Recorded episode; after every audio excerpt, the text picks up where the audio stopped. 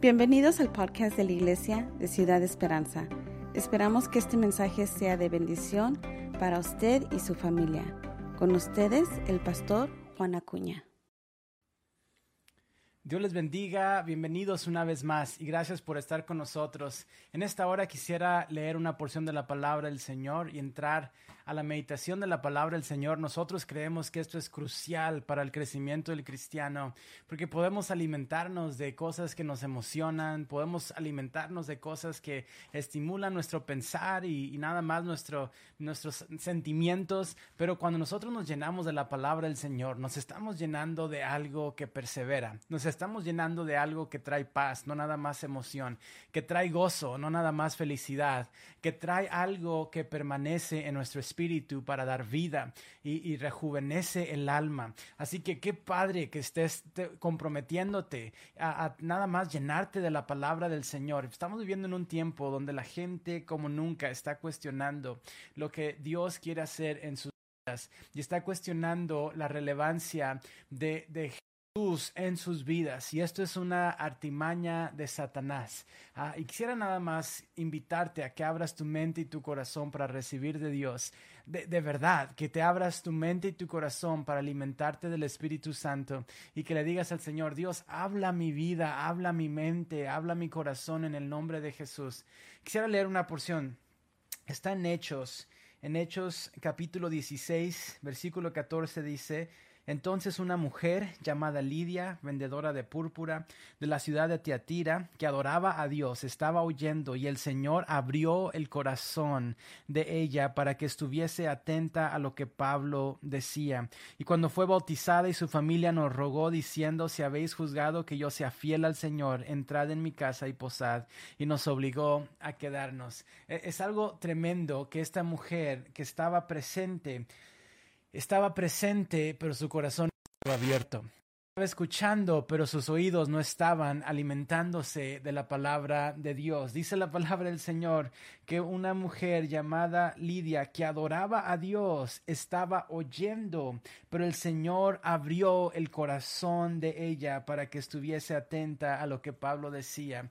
En esta hora yo quiero invitarte a que no nada más escuches la palabra del Señor, sino que le digas al Señor, Dios, abre mi corazón para recibir palabra tuya este momento. Abre mi mente, no nada más en, un sentido académico y de retención de información, pero abre mi corazón para que mi alma se alimente y se fortalezca en tu palabra, en tu presencia, en el nombre de Cristo Jesús. Vamos a orar, Padre Celestial, gracias, gracias Espíritu Santo por estos momentos que nos das, estos regalos en tu presencia que nos das.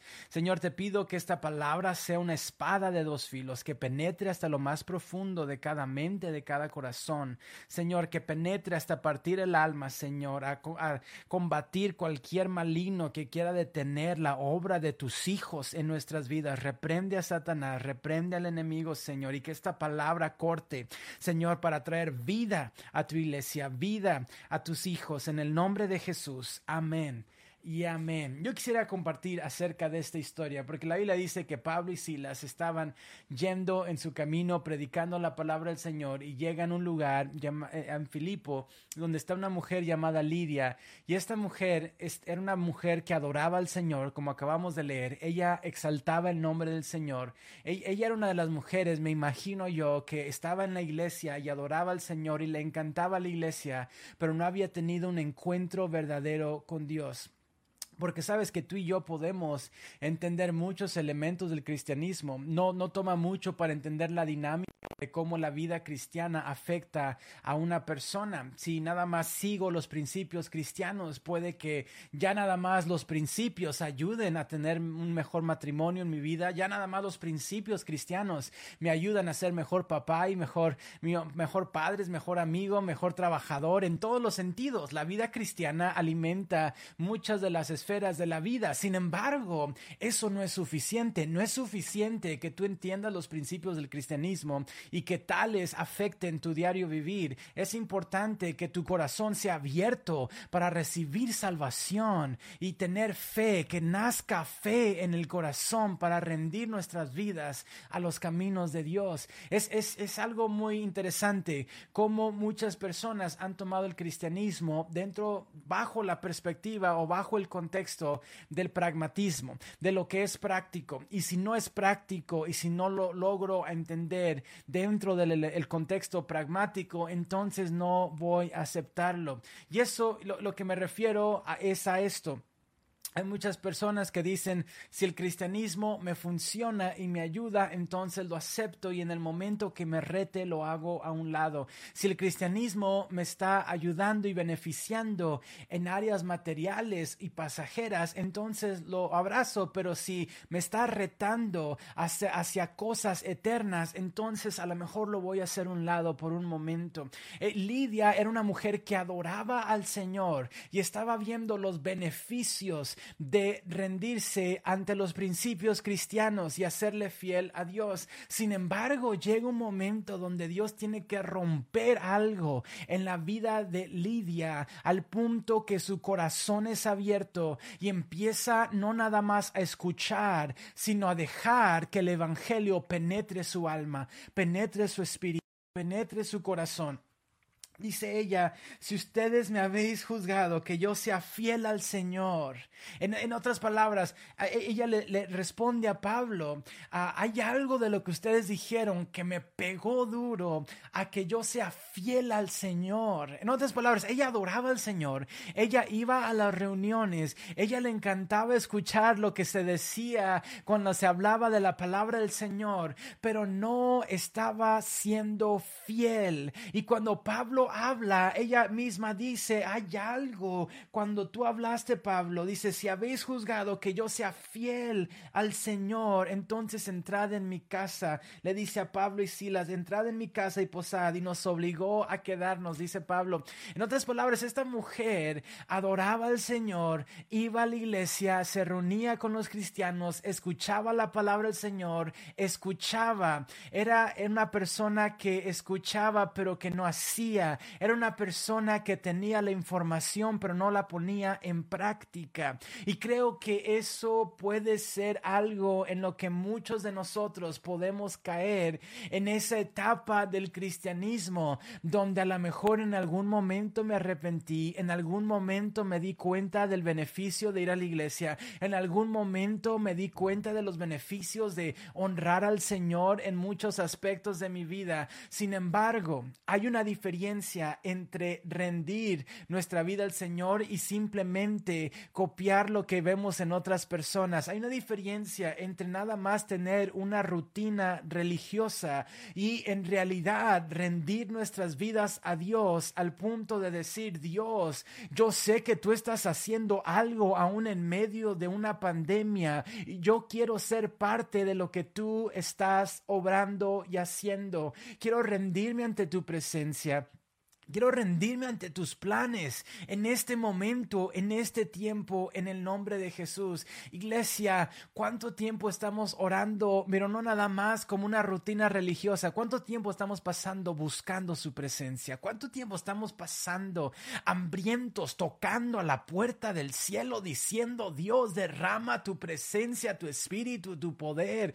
¿Cuántas veces hemos nada más, eh, nos hemos dejado guiar por las emociones? Y las actitudes y las prácticas que se nos ha olvidado decirle al Señor, Dios, yo necesito que vengas y arranques de mí todas las cosas que están impidiendo que mi corazón esté abierto, que mi corazón, mi entrega total esté abierta y receptiva al fluir de tu Espíritu Santo.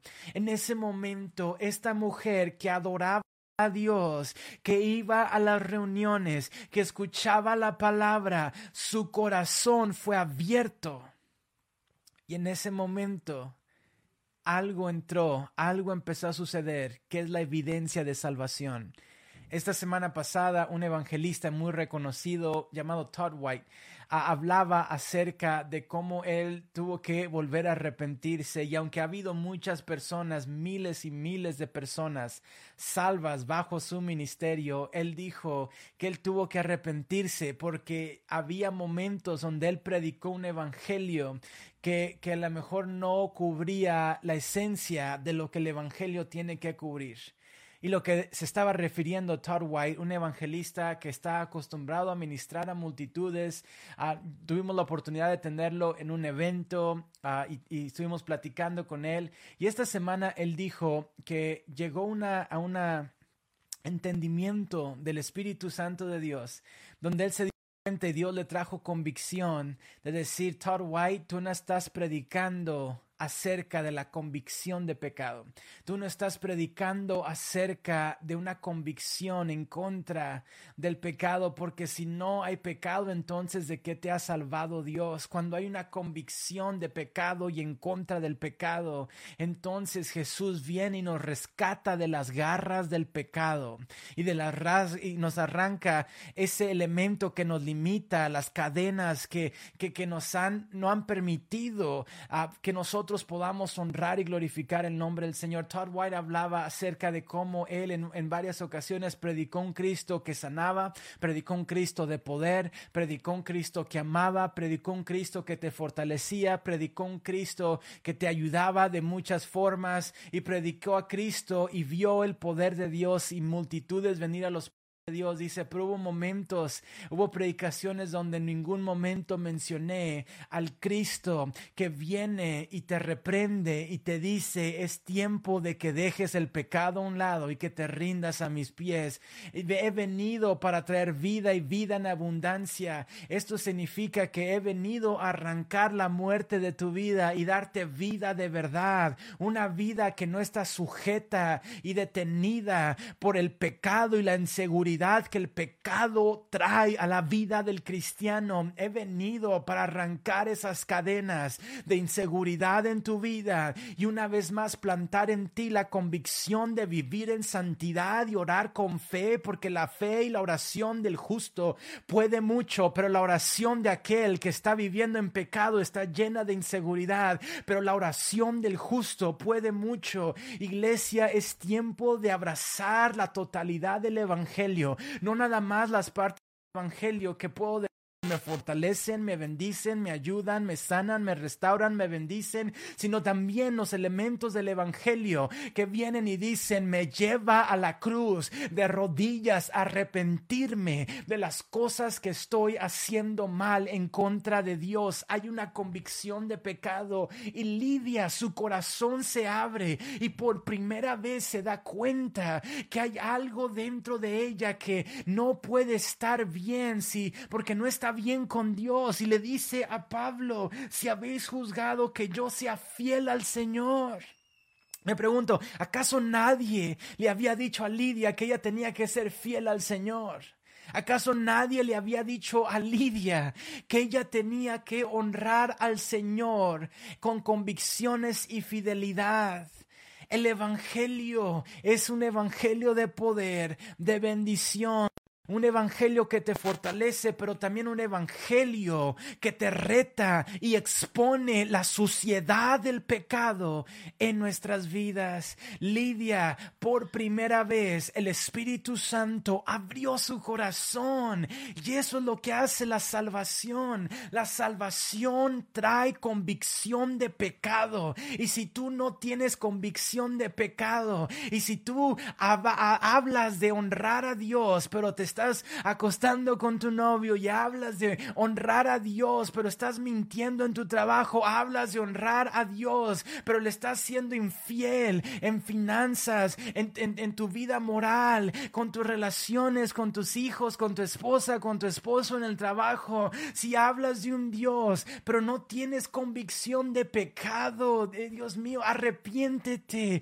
porque el Evangelio solamente es esperanza a aquellos que han abrazado la realidad de tener una necesidad de un Salvador, los que han abrazado la realidad de saber que ellos también han pecado, porque dice la Biblia que todos hemos pecado y todos estamos destituidos de la gloria de Dios, pero a todos Dios nos ha dado la oportunidad. Dice eh, Juan 3:16 para que todo aquel que en él crea no se pierda, mas tenga vida eterna. El evangelio completo habla de convicción, de pecado, habla de arrepentimiento y de rendirnos a la cruz de rendir nuestra vida y Lidia adoraba, cantaba, iba a las reuniones, pero por primera vez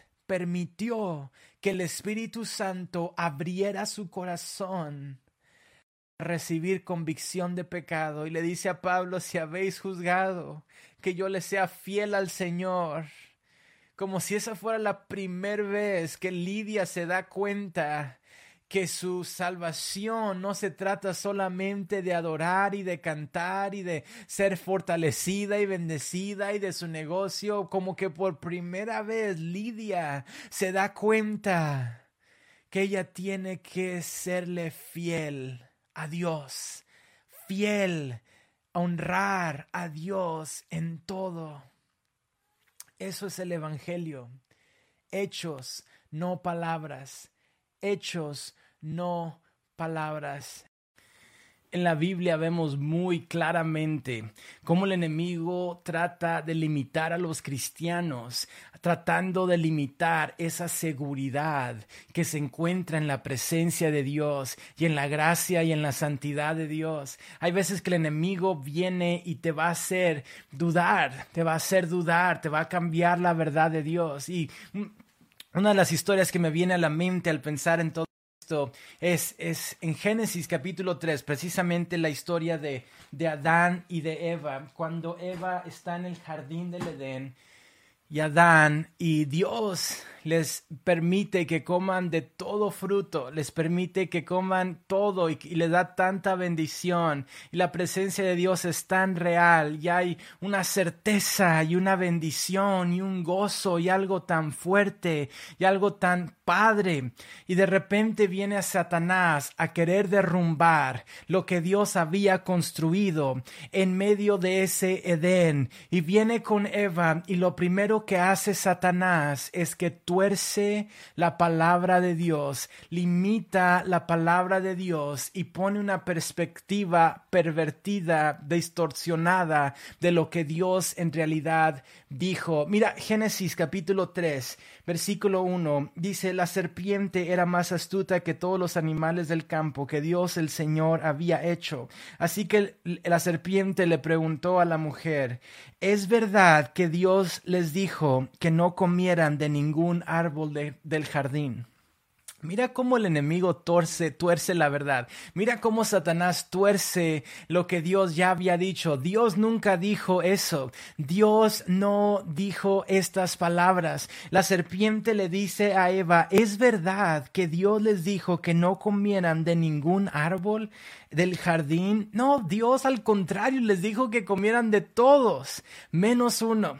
Dios le dijo, eh, tienes tanta bendición, pero el enemigo tuerce la verdad. Y especialmente alguien que a lo mejor no está, o no se acuerda, o no está tan certera en, en lo que Dios en realidad dijo o no dijo. Yo no sé si Eva pensó, oh, wow, sí, Dios dijo eso. Y lo primero que hace el enemigo es que empieza a torcer la verdad, que demasiado clara en la vida de Eva. Yo quiero decirte algo, iglesia. Es importante, sumamente importante, que la única fuente, que la fuente que tengas de la palabra de Dios no meramente sea por labios de alguien más, no meramente sea por los labios de un predicador o de una radio o de una tele, sino que tú también te alimentes directamente de la palabra de Dios, que tú directamente de la Biblia alimentes tu espíritu, tu alma, tu mente, porque Satanás muchas veces usa voces para torcer lo que Dios en realidad dijo. Dios le dice a Adán y Eva, pueden comer de todos los frutos, y viene Satanás y le dice a Eva, con que Dios les dijo que no comieren de ningún árbol del jardín tuerce la Biblia y, como que le decir a Eva, no, Dios no dijo eso. Eva, al contrario, Dios dijo que puedes comer de todos excepto de uno. Qué peculiar esta visión de Dios que empieza a poner Satanás sobre esta, esta persona. Y es una, es una perspectiva que muchas personas tienen hoy en día de Dios y de la iglesia de Dios y de la iglesia. De, en realidad es necesario que te conectes con nosotros hermanos. En realidad es necesario que tú te alimentes de la palabra de Dios. En realidad esto es lo que Dios quiere de ti. Y cuando Satanás empieza a torcer la verdad en, en tu vida de lo que Dios quiere para ti y cómo Dios nos ha diseñado, entonces el enemigo te está empezando a arrastrar a una vida como cristiano sin poder, sin fe, sin pasión. ¿Por qué? Porque está depositando en ti seguridad de lo que Dios puede hacer en ti. La segunda cosa que hace Satanás con Eva cuando el enemigo viene es que pone como a Dios como si Dios fuera mentiroso y te hace dudar de la verdad clara de Dios. Porque Dios les había dicho que si comieran de ese fruto iban a morir. Pero luego viene la serpiente y le dice el versículo 4, pero la serpiente le dijo a la mujer, no es cierto, no vas a morir, no es cierto, no va a haber tantas consecuencias, no es cierto, si nada más dejas de orar, si nada más te desconectas de la iglesia, si nada más te desconectas de, de, una conexión con el Espíritu Santo, no te preocupes, no va a pasar nada, no va a pasar nada le desobedeces a Dios, nada más en ciertas ocasiones. La, la, la, la serpiente, por eso es el nombre Satanás. Satanás es acusador y empieza a acusar a Dios con Eva, empieza a acusar a Dios torciendo las palabras de Dios y luego haciendo que Eva dude de la verdad de Dios que dijo vas a morir Eva si te vas por este rumbo y luego viene Satanás y le dice no vas a morir Eva no te preocupes, no va a haber consecuencias. Tan peculiar que hoy en día más del 80% del país cree en Dios y cree en el cielo. Pero nada más el 20 y creo que ni siquiera el 20% de este país cree en el infierno. Se me hace tan peculiar que vivimos en una nación donde la gran mayoría habla del cielo y habla de Dios, pero la gran mayoría ignora el infierno y está escuchando una voz de Satanás, la misma que escuchó Eva, no vas a morir, no existe el infierno, no hay consecuencias. Esa parte del Evangelio vamos a excluirla un momento. Lidia adoraba, Lidia iba a la iglesia, Lidia iba con los cristianos, pero Lidia del Espíritu Santo de Dios abrió su corazón para tener convicción de pecado y le dice a Pablo, si has juzgado que le sea fiel a Dios, si has juzgado que rinda, no nada más más mis emociones, pero mis acciones a la cruz de Cristo. Por favor, ven a mi casa.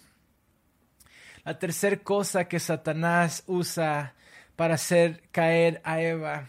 La primera fue torcer la verdad de Dios. La segunda fue hacerla dudar y cambiar y decir, no, esa verdad de Dios no es verdad y poner a Dios como un mentiroso. Pero la tercera cosa es que hace que Eva dude de las intenciones de Dios.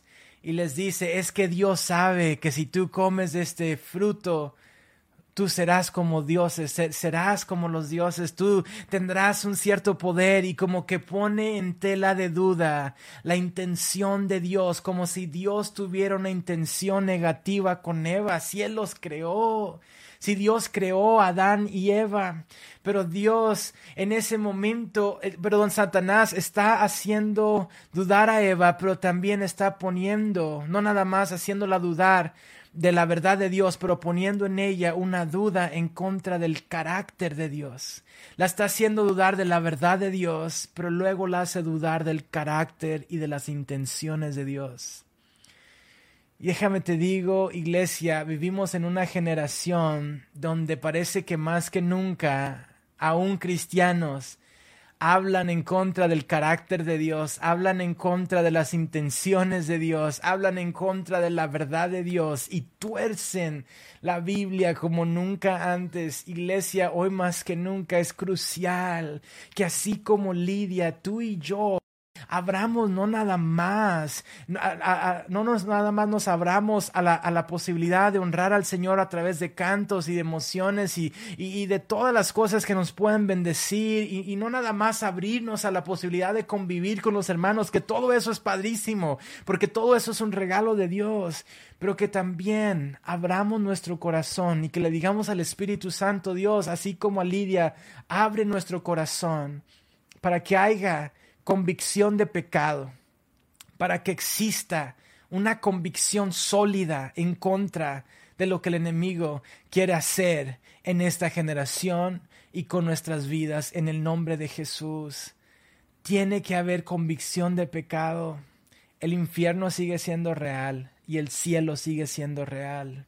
Y cuando tú y yo rendimos nuestra vida al Señor, hay esperanza para vida eterna, hay esperanza para vida en abundancia en esta tierra, hay, hay, esperanza para una vida llena de bendición y de gozo aún en este tiempo. En el nombre de Jesús. Lidia le dice a Pablo y Silas, si tú has juzgado que le sea fiel a Dios, entra a mi casa, bendice a mi casa.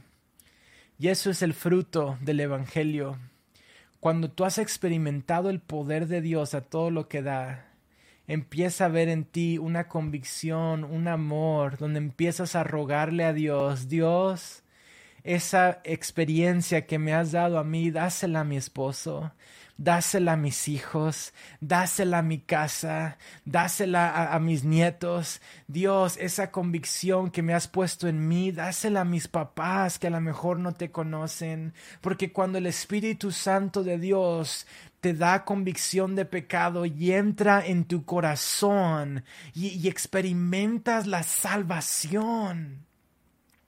Entonces lo primero que quieres hacer es Dios que no nada más sea salvo yo, sino toda mi casa también.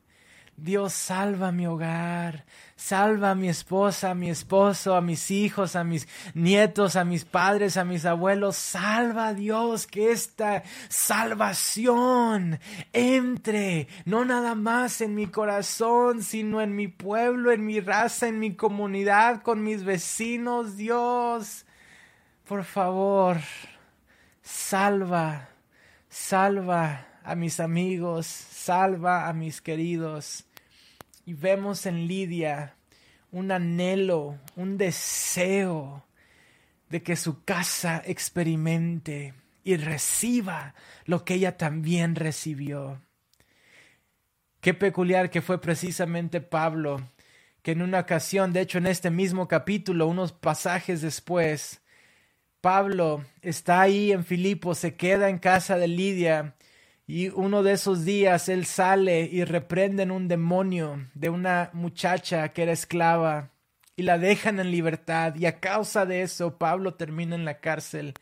Y cuando está en la cárcel, Pablo estando en la cárcel, de repente hay un terremoto y en medio de ese terremoto se abren las cadenas, se rompen las cadenas, se abren las cárceles. Y en ese momento el carcelero se quería quitar su vida porque pensó estas personas que están en la cárcel se han de haber escapado y en ese momento Pablo le dice al carcelero no te hagas ningún daño, estamos todos aquí. Y el carcelero le dice a Pablo, Pablo, ¿cómo puedo tener yo lo que tú tienes? Y en ese momento Pablo le dice al carcelero, cree en el Señor Jesucristo y serás salvo tú y toda tu casa. Cree en el Señor Jesucristo y serás salvo tú y toda tu casa. Oh Dios, permite que nuestro cristianismo no sea un deporte más, no sea un pasatiempo más, que nuestro cristianismo sea una entrega total a tu iglesia, Dios. Se me hace triste que hay personas que no quieren ver una iglesia llena de almas. Se me hace triste que haya una iglesia que no esté hambriento de que los perdidos sean salvos, porque lo primero que hace la salvación es que pone convicción de pecado, pero luego pone convicción para alcanzar el mundo, convicción de pecado y convicción para alcanzar el mundo. Ya dejemos de escuchar versiones del cristianismo torcidas de Satanás.